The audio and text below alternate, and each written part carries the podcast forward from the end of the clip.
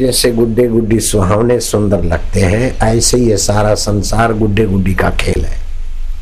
ऊपर का ये कवर हटा दो तो क्या क्या अंदर चल रहा है। दो खड़ी हड्डियाँ हैं, कुछ आडी हड्डियाँ हैं। मांस के लोचे हैं, नसों से बंधे हैं। वात, पीत, कफ, मवाद, ये वो सब घूम रहा है। तोबा तोबा। हैफ उना के हैफ उना दे हाल जिन वतन विसारिया तुलसीदास अपनी पत्नी को सुंदरी मानकर रात को चले बड़ी कठिनाइयाँ पार करते हुए खिड़की से कूदकर पत्नी के कमरे में पहुँचे लालटिन के जोत बढ़ाई तुम इधर कैसे बोले रस्सी तो तुम ही नहीं बांधी थी बोले रस्सी तो नहीं बांधी क्या है देखा तो एक सर्प बिल में पानी आने से वो लटका है सर्प को पकड़ के रस्सी और कूद आए और नदी पार की एक शब के ऊपर, मेरे हाड मास पर तुम इतने साहसी बने।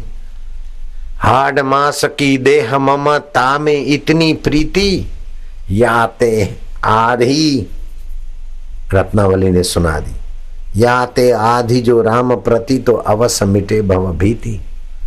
बोले, देवी, एक बार फिर से कह दो। बोले, क्या फिर से कहूँ? इतना साहस करके आए, इस हाड मास से शरीर से सुख लेने को। हाड मास की देह ममा, साधु बाबा सुन रहे तामे इतनी प्रीति, याते आधी। आधी समझते हमें। आधी से भी आधी, अगर भगवान के प्रति हो तो जन्म मरण की भय मिट जाए और आप स्वयं भगवतमय हो जाए। तुलसीदास, एकांत में गए, रोए के प्रभु में कामी कुटिल स्त्री लंपट। मेरा जीवन आप सुधार दो। मुझे संत बना दो। संत बनने की लायकात नहीं तो संत का सेवक बना दो, लेकिन वो लायकात भी नहीं। संत के दर्शन की लायकात भी कुछ चाहिए। मैं कैसे संत का सेवक हो सकता हूँ? तो संत के द्वार की गाय बना दो। मेरा दूध उनकी सेवा में जाए।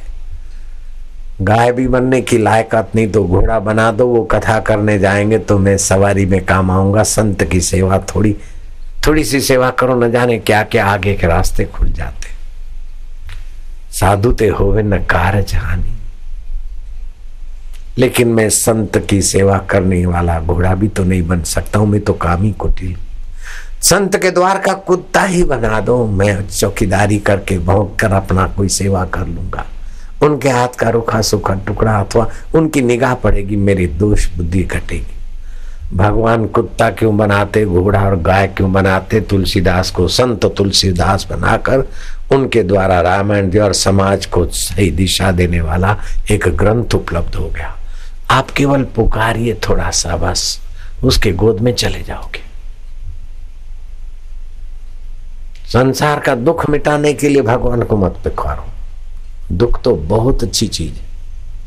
सुख के माथे सील पड़े जो नाम हृदय से जाए, बलिहारी वो दुख की जो पल पल नाम जपाए। प्रतिकूलता और दुख आपको विलासी होने से बचाते हैं, लापरवाही से बचाते हैं, अहंकारी होने से बचाते स्वामी राम तीर्थ रोज सुबह बोलते हो गॉड यू फॉरगोट मी भूल गए आप। You send the big problem new problem new variety मुझे मित्रों से बचाओ, मुझे सुविधाओं से बचाओ, मुझे यश और वाहवाही से बचाओ प्रभु। मुसीबत भेजो ना, क्यों भूल गए हो क्या? अपनी नज़र से गिरा दिया क्या? भेजो ना कुछ।